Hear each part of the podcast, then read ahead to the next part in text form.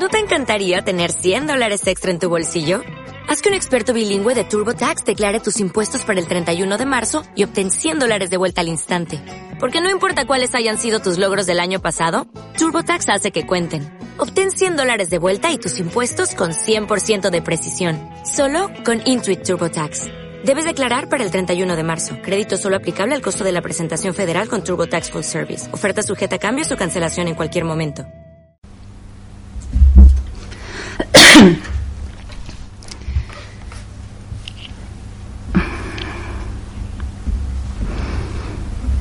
Vale, vamos allá.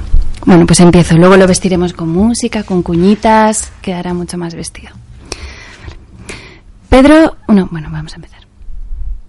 Os vamos a contar una historia. Pedro es el director de T I de una mediana empresa, de cien empleados, que se dedica al retail. Lleva en este puesto más de una década, una lucha diaria para mantener los procesos en pie, con el mismo ajustado presupuesto. Pero recientemente algo ha cambiado. Su departamento no solo se preocupa de que las tripas del sistema estén en orden, ahora casi todo depende de él. Y es que el negocio se apoya en él.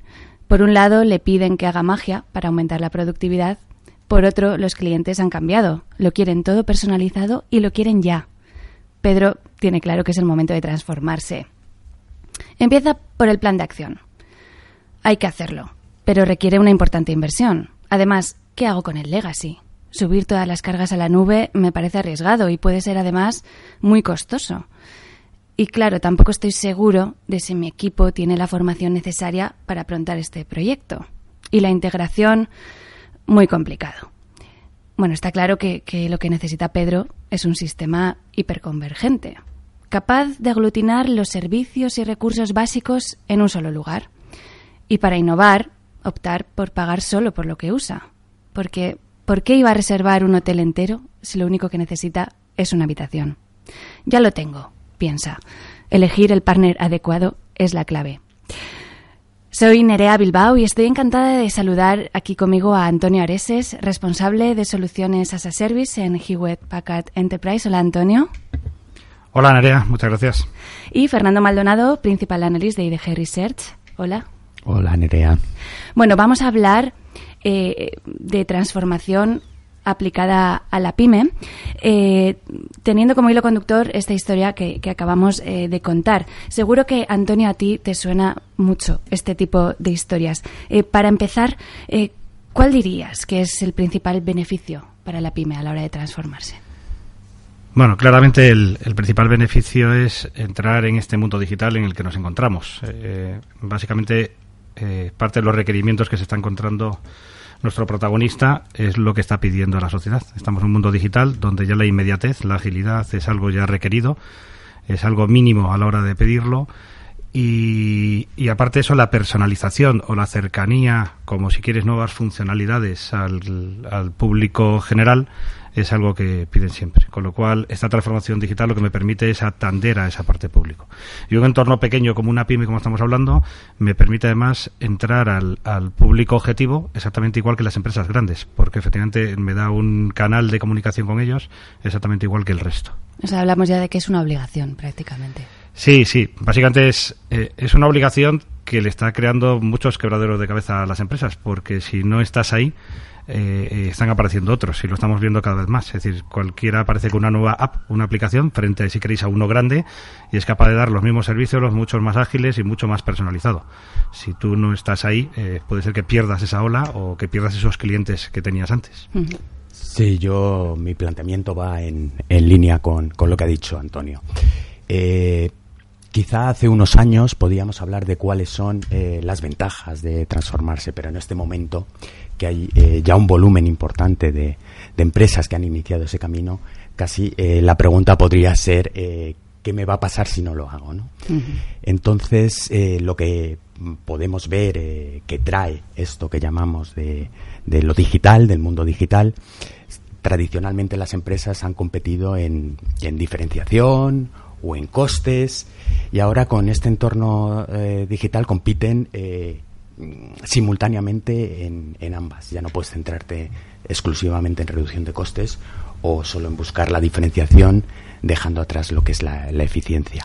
Además, lo digital, como, como se apunta en esta historia, trae la idea de inmediatez, de agilidad. Es decir, ahora cualquier empresa eh, tiene que competir en términos de eficiencia, de innovación y de agilidad. Las tres se tienen que dar simultáneamente, ya no puedes quedarte con una sola. ¿Podemos decir que de pronto las pymes pasan a tener casi las mismas necesidades que antes tenían las grandes empresas? Sí, en este caso todas, ¿eh? Las grandes empresas, porque yo creo que a veces es más complicado las grandes empresas uh-huh. que una pyme, efectivamente, porque hay algo anterior que tienes que cambiar que suele ser bastante más grande, ¿vale? Y, pero efectivamente eh, lo que plantea es que tú en el mercado abierto que estás puedes competir igual que una grande, con lo cual tienes que tener las mismas necesidades. Claro. Tienes que tener el mismo público y poder acceder a ellas. Uh-huh. Igual que lo has contado tú antes, es decir, lo que se busca al final es eficiencia y eficacia. Es decir, eh, ser capaz de dar ese servicio que eh, o están dando ya tu competencia o puede dar tu competencia. Y después, efectivamente, como siempre, no malgastar el dinero, no invertir en cosas eh, pesadas que me obligan a una apuesta de futuro que a veces no, no se convierte en realidad en ese estado de negocio, ¿no? Sí, la diferencia entre grandes y medianas empresas es, efectivamente, las grandes tienen eh, una inercia y es más difícil eh, para ellas cambiar esa inercia. Quizá la mediana empresa, en ese sentido, pueda tener más flexibilidad, pero eh, cada una m, parte de puntos distintos. Las ventajas y los inconvenientes muchas veces, eh, en términos genéricos, van a ser, van a ser diferentes, pero eh, en ambos casos el destino Eh, es el mismo, las reglas de la competencia han cambiado, estés eh, donde estés en el mercado. Mm. Eh, bueno, ya por último en este bloque, ¿creéis que el principal culpable de, de obligar a esta transformación a las pequeñas empresas es el usuario? ¿Cuánto ha cambiado esto, el cliente final? Bueno, yo creo que ha cambiado el cliente y la sociedad en general. Yo creo que lo vemos todos. No sé si el invento del móvil es el que nos ha cambiado a todos culturalmente, que no podemos vivir sin ello, y es y es aquel que te da cualquier opción. Pero esa inmediatez, eh, yo pongo el ejemplo de conversación antes, como padre de familia, veo que la inmediatez lleva al nivel cultural. Se quiere todo ya, se puede dar ya, y lo peor es que te lo puede dar el mercado. Entonces, antiguamente eh, sí que tenías una opción de decir, soy un I T stopper, porque te planteo que esto hay que hacerlo bien, con rigor, con tiempo, pero eso ahora mismo el mercado no te lo pide. Es uh-huh. el usuario el que el que es capaz de encontrar esas funcionalidades. Uh-huh. Tú, como empresas, eh, puedes estar eh, detrás de, de, de los competidores, pero nunca puedes estar detrás de, de del cliente, ¿no? Ese, uh-huh. El cliente ha sido el que, digamos, ha sido el motor de, del cambio. Y mencionabais el, el, los dispositivos móviles, el smartphone, que no solo eh, reduce el, el coste de la tecnología, sino que reduce el acceso a la tecnología. Por tanto, hace que un mayor número de clientes hayan empezado a interactuar y con estas demandas que estamos comentando de, de inmediatez y con, un, me atrevo a decir, una tolerancia muy baja frente a los errores. Uh-huh. Hablábamos en nuestra historia de, de, una, de un retail de cien empleados, una empresa mediana y un responsable de T I que de pronto se ve que, que se le viene todo encima, ¿no? Eh, ante esa necesidad de transformarse, que sí que estamos comentando y es una evidencia, eh, nos encontramos un montón de problemas. Eh, ¿Cuáles son los principales obstáculos, eh, Antonio, que, que observáis en, en las eh, medianas empresas eh, que quieren transformarse y dar ese paso? Bueno, el primer obstáculo siempre ha sido la de eh, concienciarse de que hay que hacerlo, ¿vale? Que efectivamente uh-huh. es eh, tomar la decisión de, de qué hacer, ¿vale? Esa decisión a veces no es fácil porque me encuentro, en este caso, nuestro nuestro protagonista tiene un legacy, tiene una situación anterior, con lo cual tiene un I T que, que ha invertido y que tiene, tiene un tema cultural de cómo se trabaja su parte de negocio y le están cambiando las premisas generales de cómo trabajar a nivel negocio. Entonces, eh, la problemática es, tengo que invertir dinero, ya he invertido antes, es decir, no, no puedo sacarlo. Dos, no tengo muy claro hacia dónde va el futuro, el futuro cada vez es más cortoplacista. Con lo cual no tengo muy claro si tengo que invertir mucho dinero para sacar algo y poder ajustar o tomar una decisión que no sale. Eso cada vez se enfoca más en algo que se llaman puntos mínimos viables, es decir, cada mm. vez se ve más, eh, lo acercaría a lo que sería una startup o, o, o un quick win de una empresa, es eh, invertir una cantidad de dinero para ver si efectivamente es viable esa parte de negocio y el negocio sigue saliendo, porque puede cambiar de en poco tiempo hacia otros pilares de negocio diferentes o hacia otras soluciones o más necesidades tecnológicas, porque la evolución tecnológica sigue saliendo. Uh-huh. eh, también se planteaba eh, el protagonista, ¿no?, a la hora de, de subir a la nube, por empezar ya, en, por entrar más en detalle. Eh, ¿Qué subimos a la nube y qué nos quedamos en casa? Eso tiene razón, porque esa es la pregunta aquí, ¿vale? Nosotros tenemos, eh, en H P util- apoyamos y ayudamos a las compañías, para eso eh, adquirimos una serie de empresas que ayudan a esa, a esa visión. Por ejemplo, tenemos una solución que se llama R M A, el Right Mix Advisor, que lo que hace es intentar ayudarte a decidir qué subo y qué no subo. Pero efectivamente hay, igual que hablamos de lo de la nube, que habla de inmediatez, la de no tener que pagar a front dinero, tiene una serie de beneficios, existen ciertos miedos en la parte de la nube, ¿no? Como el tema del control, el control de la información, el control del dato, el control de quién accede a esa información, el control de qué va a pasar, el locking que puede pasar con esa parte de nube. Me voy a una nube donde ya no dirijo los cambios, en ese sentido, la parte de tecnología. Entonces, claramente, esa visión de me voy a nube o no me voy a nube eh, sería al revés. ¿Qué quiero hacer y hacia dónde quiero evolucionar? Eh, la visión que tiene H P es intentar plantearte siempre eh, en la palabra cloudless, que se llama, de uh-huh. forma eh, que creemos que será algo que en futuro se empezará a pedir, igual que se ha pedido la automatización, la parte de orquestación y que ha ido entrando en la parte de las compañías. Es la idea de que yo, eh, por decidir una no nube, no me case con alguien y no pueda volver atrás o no pueda cambiar la orientación, porque lo que tengo claro es que esa agilidad de cambio me la van a poder pedir dentro de poco. Uh-huh. ¿Vale? Yo sí. Mm, sí añadiría que Eh, cada empresa tiene que encontrar su propio camino a, a cloud, es decir, los referentes eh, son poco claros, eh, porque el competidor esté llevando determinadas cargas a cloud no significa necesariamente que uno eh, tenga que hacerlo, tiene que analizar eh, cuál es su situación, y esto lo tiene que hacer eh, de forma sistemática, es decir, a lo mejor hoy no es la opción, pero quizá mañana sí lo sea. Eh, es tener, para empezar, eh, desarrollar criterios de decisión. Esto es un factor eh, importante, y casi me atrevo a ponerlo como una recomendación. Una vez que tienes esos criterios de decisión, pues empezar a establecer un, un roadmap, una hoja de ruta de eh, cómo quieres llegar a la situación en, en la que puedas alcanzar pues todo esto que le están pidiendo eh, a nuestro protagonista, a Pedro, ¿no? sobre sobre ser eficiente, ágil, etcétera. En ese, en ese caso, por ejemplo, por sí. complementar lo que cuentas, es que efectivamente esto es una decisión estratégica más que una decisión táctica. Entonces, la parte de estrategia hacia dónde vas y la parte de movimientos es algo que tienes que pensar bien, no sí. es táctico puntual. Eh, la nube nos da esa posibilidad de decidir táctico puntual y efectivamente encontrarnos con un problema estratégico a futuro. Uh-huh. Tanto es así que hay roles en las compañías que han aparecido nuevos a veces, ¿no? El C D O, uh-huh. el encargado de la transformación digital o de la evolución digital de una compañía. A lo mejor hablo de empresas grandes, pero esa visión estratégica desde una compañía más pequeña es clave, porque es la que le da el triunfo. Es decir, uh-huh. tienes que buscar el estratégica, es decir, el triunfo estratégico, igual que el técnico. El técnico te da unas posibilidades en la nube, pero el estratégico es quiero ir ahí, quiero poder modificarlo y quiero capaz de adaptar tanto mi negocio, lo que me pide el mercado, lo que va a seguir poniendo, las evoluciones tecnológicas y la nueva solución. Sí, yo incluso iría iría más lejos, ¿no? En el sentido que eh, eh, antes, hace unos años, digamos, lo digital y lo y lo um, analógico, ¿no? Por contraposición, eran dos mundos que corrían en paralelo. Uh-huh. Eh, ahora ya vemos que, que están eh, convergiendo. Y en un futuro pues eh, estarán plenamente plenamente integrados. Eh, ¿A qué nos lleva esto? A que eh, no existe una estrategia de negocio y una estrategia digital, sino que son eh, la misma cosa. Entonces, no es lo mismo que tu estrategia en la empresa sea la de un líder o la de un seguidor. Tu adopción, el ritmo de adopción y qué, mm, vamos a decir, riesgo estás supuesto, eh, dispuesto a asumir, Eh, va a ser completamente distinto. Por eso decía que eh, eh, depende mucho de, de cada empresa.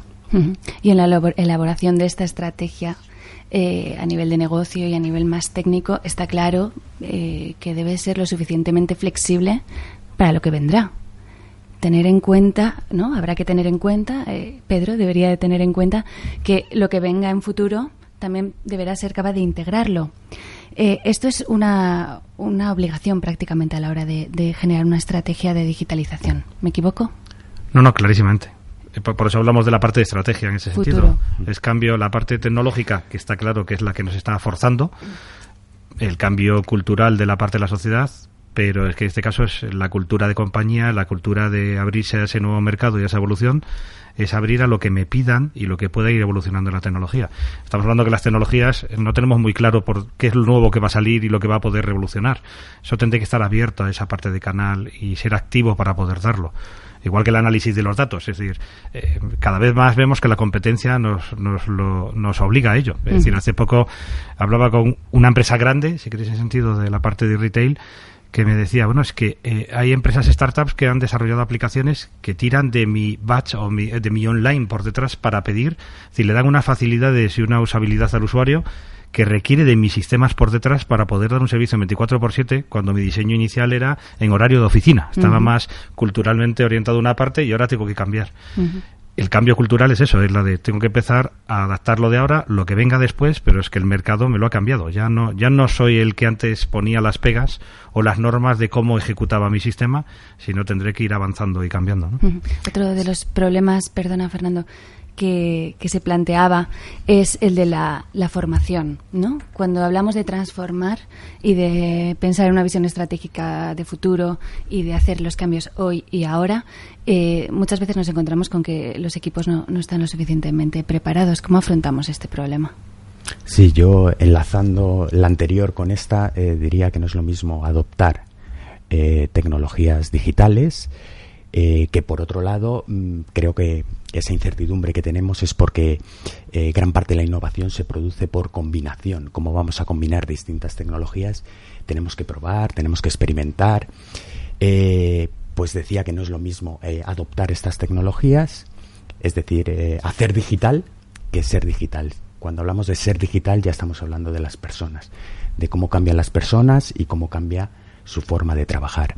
En este ejemplo que teníamos de, de Pedro, el departamento de T I tiene que empezar a pensar que menos en términos de proyectos y más en términos de servicios. Y esto es un cambio de mentalidad para el departamento de T I muy importante. Asiente, Antonio, supongo que estás de acuerdo. Sí, sí, sí, sí en este caso, claramente, ¿eh? Y aparte eso, la, las tecnologías y, y en este caso también nuestras soluciones van orientadas a eso. Van a buscar a que, a que las herramientas tecnológicas lo que te permitan es hacer eso sin tener que hacer en profundidad un cambio como era antes, que era pensando más en tecnologías y cómo las ponía. De forma que a veces la nube lo que me da es que esa capacitación de las tecnologías no la tengo que tener yo, me la puede dar la nube. Pero también tengo que empezar cómo lo desarrollo, ¿vale? Por eso nuestras soluciones van muy enfocadas eh, en ese sentido hacia la parte de as a service, al tema de que la capacitación sea algo que no tengas que requerir o que te dediques más bien a esa flexibilidad de la parte digital, a ese nivel de gateway donde tú definas tu negocio y los desarrollos de tecnología de aplicaciones para hacerlo y las capas de abajo no sea el problema tuyo de capacitación, uh-huh. que es lo que a veces te provoca un parón dentro de esa evolución, ¿vale? Uh-huh. Entiendo, ya llegamos eh, eh, un poco a la solución, ¿no?, de, de este conflicto. Eh, es el as a service, esta apuesta de H P E tan fuerte. De, bueno, recordemos que H P E se ha planteado y se ha propuesto ofrecer todos sus servicios y soluciones eh, como servicio, as a service, en dos mil veintidós. Es un plan muy ambicioso.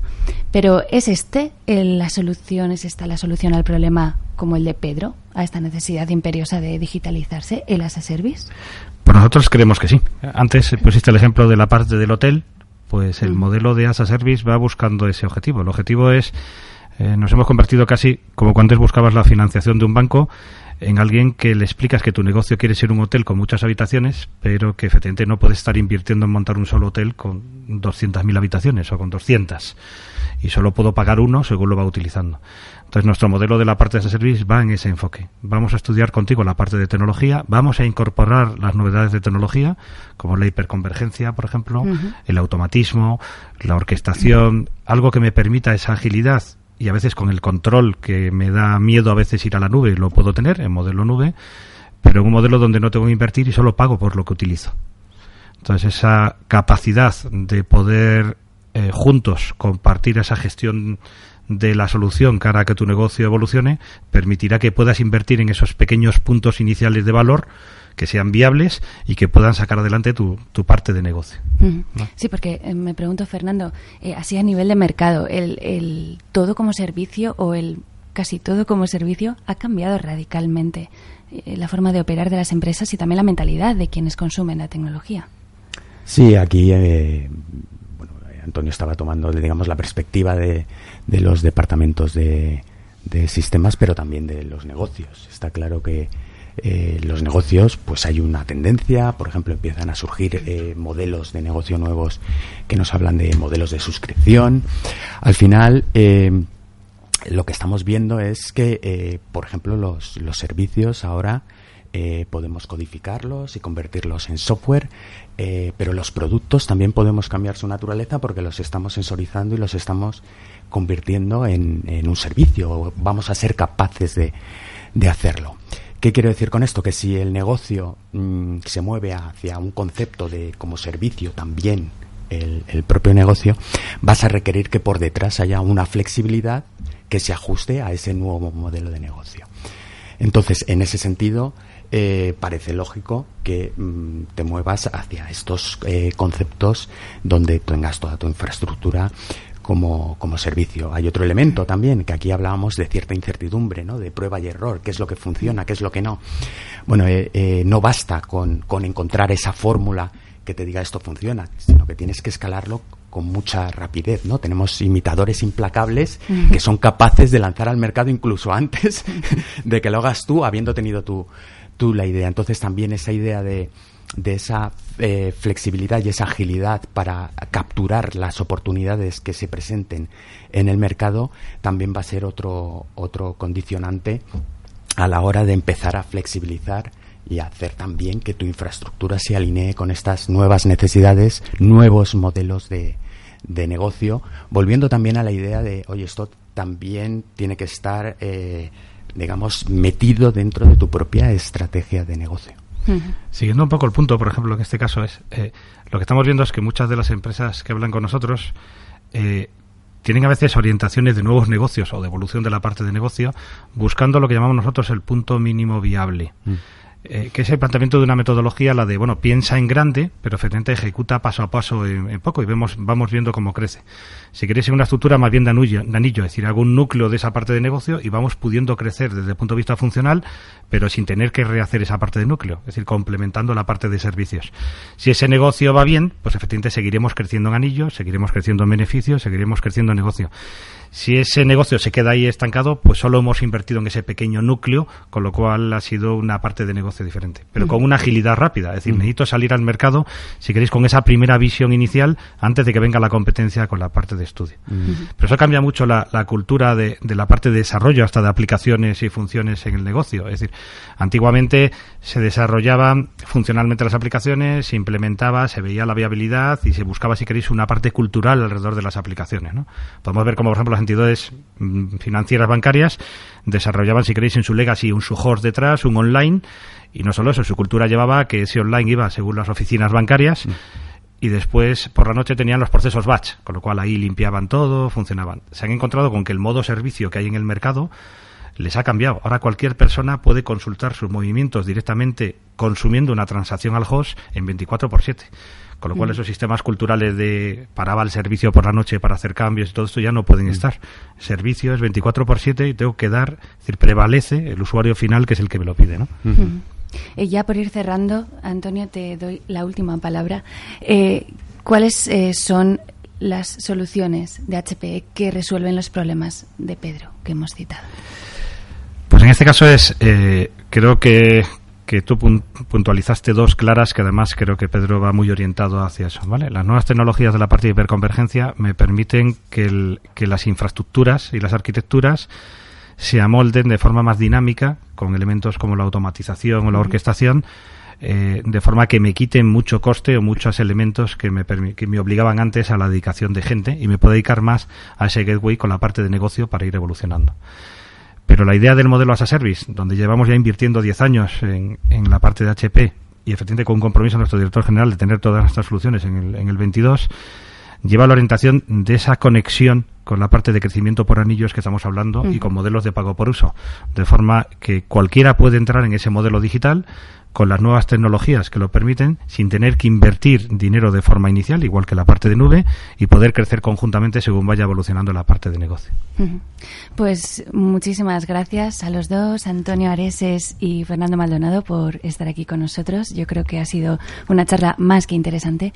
Y nada, nos vemos pronto. Hasta otra. Muy bien, hasta ahora. Muchas gracias.